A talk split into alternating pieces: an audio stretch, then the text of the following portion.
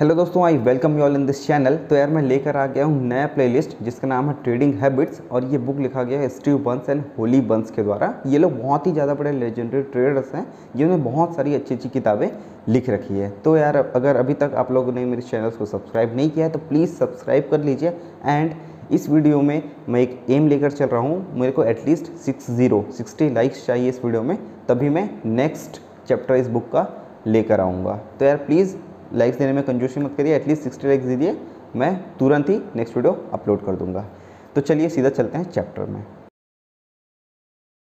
सो so friends इस किताब का नाम है trading habits 39 of the world's most powerful stock market rules तो यहाँ पर 39 रूल्स को बता रहे हैं, जो कि बहुत ज़्यादा पावरफुल है, और ये खुद भी इन्होंने फॉलो किया है एंड दूसरों को भी रिकमेंड करते हैं फॉलो करने के लिए। तो चैप्टर के स्टार्ट में उन्होंने वो खुद के बारे में बता रहे हैं कि how did he started trading वो कैसे खुद उन्होंने रीडिंग स्टार्ट की थी, उसके बारे में थोड़ा सा बता रहे हैं स्टीव बंस तो स्टीव बंस बोल रहे हैं कि when did I start trading उन्होंने अपना ट्रेडिंग का जर्नी कब स्टार्ट किया था? तो वो रहे हैं कि अगर वो अपनी लाइफ को मोड़ कर देखें पीछे तो वो बोलते हैं, ऐसा कोई सा भी मोमेंट नहीं रहा है जहाँ पर वो ट्रेडिंग या स्टॉक मार्केट को लेकर फैसिनेटेड नहीं थे इंटरेस्टेड नहीं थे। वो बता रहे हैं कि वो जब से टीन थे, वो जब से छोटे बच्चे थे, तब से उनका इंटरेस्ट स्टॉक मार्केट को लेकर एंड कंपाउंड इंटरेस्ट को लेकर किस प्रकार से अपने मनी को कैपिटल को ग्रो किया जाता है कंपाउंडेड ये सब चीज़ को लेकर वो काफ़ी ज़्यादा फैसिनेटेड थे। इवन जब इंटरनेट का दुनिया नहीं आया था उस वक्त भी वो स्टॉक वगैरह के बारे में न्यूज़पेपर कलेक्ट किया करते थे और पढ़ते रहते थे। इस प्रकार से उनका इंटरेस्ट काफ़ी ज़्यादा रहा है स्टार्टिंग से।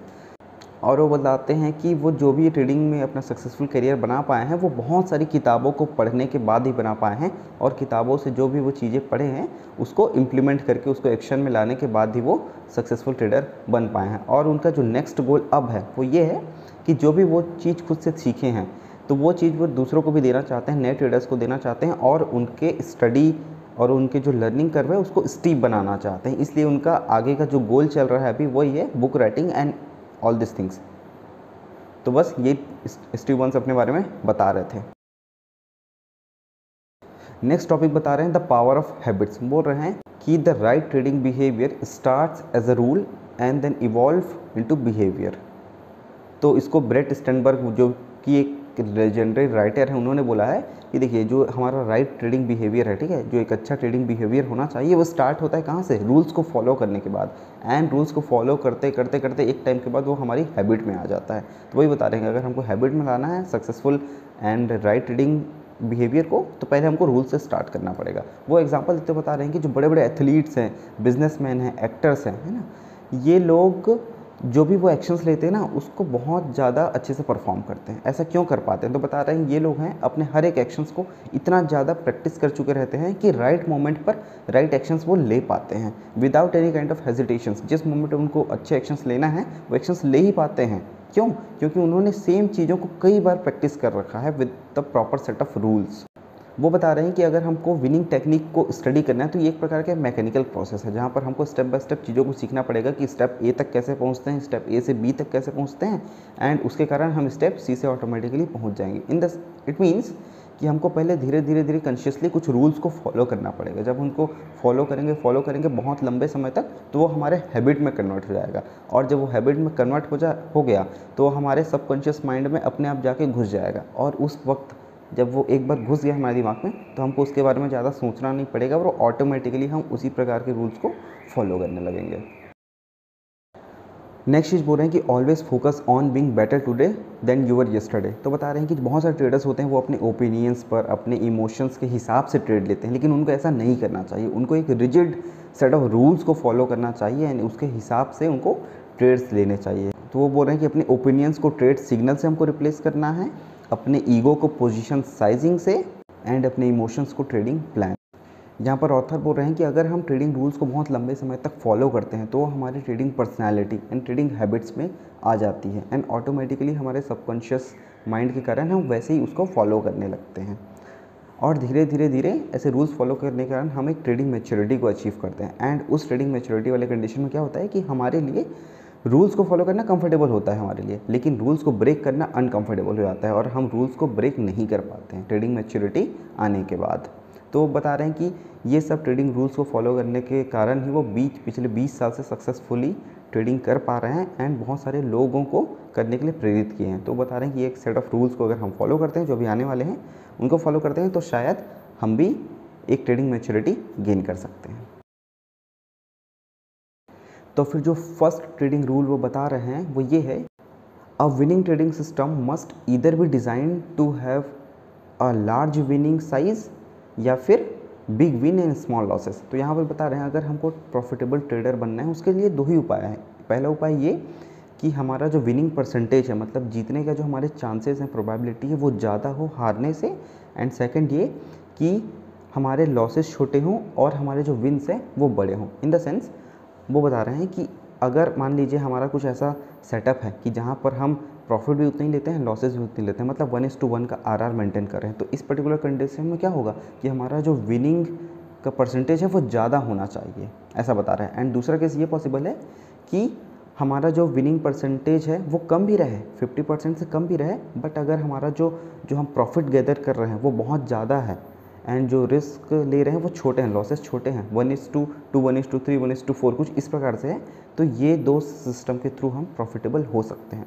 तो फ़र्स्ट अप्रोच को कुछ ऐसा बता रहे हैं कि देखिए, अगर हमारा वन इज़ टू वन वाला अगर हम ट्रेडिंग मेथड को अप्रोच को फॉलो करते हैं कि ज़्यादा विनिंग परसेंटेज है एंड लॉसेस हम कम कर रहे हैं। तो बता रहे हैं ये सिस्टम में क्या है?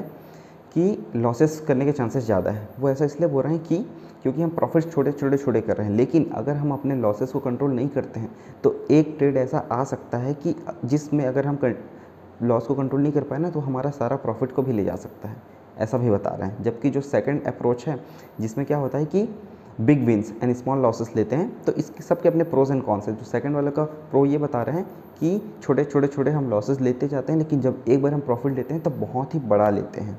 तो फिर जो ब्रेकआउट ट्रेडर्स होते हैं लॉन्ग टर्म ट्रेंड फॉलोअर्स होते हैं, ये लोग क्या होते हैं? ये लोग लो विनिंग परसेंटेज वाला सिस्टम फॉलो करते हैं कि इनके जो प्रॉफिट्स होते हैं वो बहुत बड़े होते हैं ये छोटे छोटे छोटे स्मॉल लॉसेस को लेते रहते हैं। तो वही बता रहे हैं कि अगर हमारा हाई विनिंग परसेंटेज वाला सेटअप है तो उसमें हमको विन्स ज़्यादा करने हैं लॉसेस कम करने हैं बट इंपॉर्टेंट यही है कि हम लॉसेस को छोटा छोटा छोटा ही रखें, क्योंकि अगर हम लॉसेस को एक ट्रेड में कंट्रोल नहीं कर पाएँगे तो हमारा सारा प्रॉफिट ईट कर जाएगा। और अगर हमारा सेकंड टाइप का ट्रेडिंग स्टाइल है कि हम लोअर विनिंग परसेंटेज है तो हमको बस इसमें एक ही ध्यान रखना है कि हमको छोटे छोटे छोटे लॉसेस लेने हैं एंड अचानक से एक बड़े प्रॉफिट को कैप्चर करना है। एंड जिस दिन हमारा बड़ा प्रॉफिट वाला दिन होगा तो वहाँ पर हमको हमको छोटे प्रॉफिट्स लेकर निकलना नहीं है।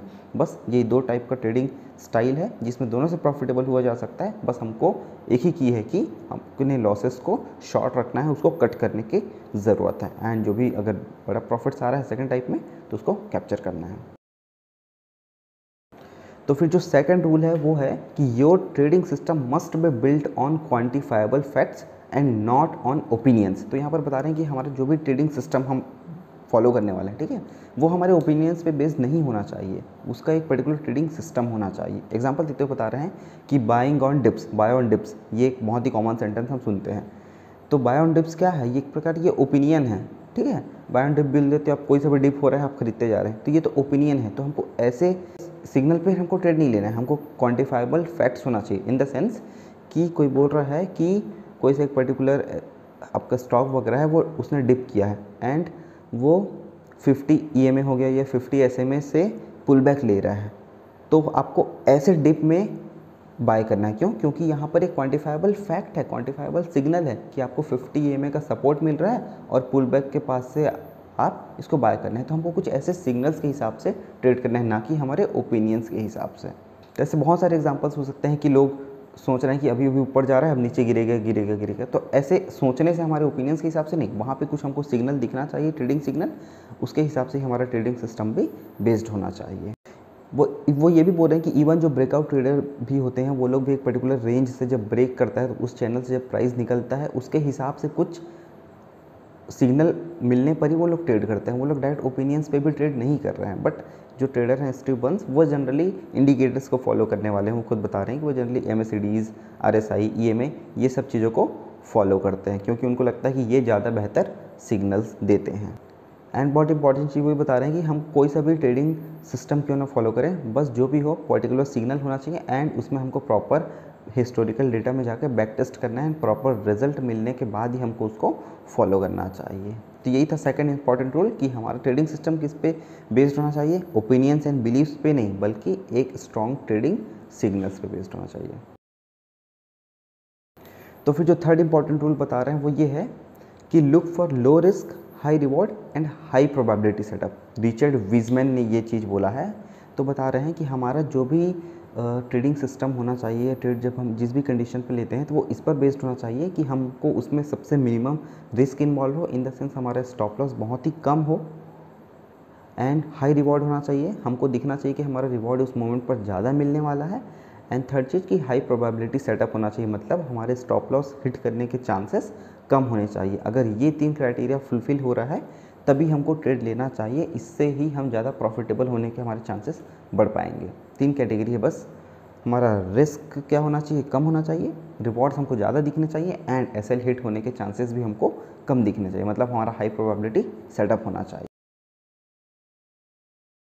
तो फिर जो फोर्थ इंपॉर्टेंट रूल है वो ये बता रहे हैं कि the answer to the question, what's the trend? Is the question, what is your time frame? ये भी रिचर्ड विजमैन ने बोला है कि अगर हमसे कोई क्वेश्चन पूछता है कि ट्रेंड क्या है? तो उसका सीधा सा क्वेश्चन ही आंसर होगा कि आपका टाइम फ्रेम क्या है? तो रिचर्ड विजमैन क्या होता है? यहाँ ये बता रहे हैं कि देखिए, जो भी इंसान यहाँ ट्रेड करता है तो मेजोरिटी ऑफ़ द लोग जो हैं मेजोरिटी ऑफ़ द ट्रेडर या इन्वेस्टर्स हैं, वो ट्रेंड को ही फॉलो कर रहे हैं एक्चुअली हाँ कुछ लोग हो सकते हैं जो ऑप्शंस वगैरह में ऑप्शन सेलिंग करते हैं तो प्रीमियम्स वगैरह का डीके वगैरह का यूज़ करते हैं। बट जो मेजोरिटी ऑफ़ द कम्युनिटी है ट्रेडर्स कम्युनिटी है, या इन्वेस्टर्स कम्युनिटी है, वो लोग ट्रेंड को फॉलो कर रहे हैं। मान लीजिए अगर कोई लॉन्ग टर्म वाला इन्वेस्टर्स या ट्रेडर्स हैं, वो लोग क्या करते हैं? वो लोग daily weekly monthly time frames पे ही तो ट्रेंड को फॉलो कर रहे हैं। और इन लोग के लिए ट्रेंड कैप्चर करना ज़्यादा ईजी है, क्योंकि इन लोग पूरे नॉइजेस को कट कर रहे हैं।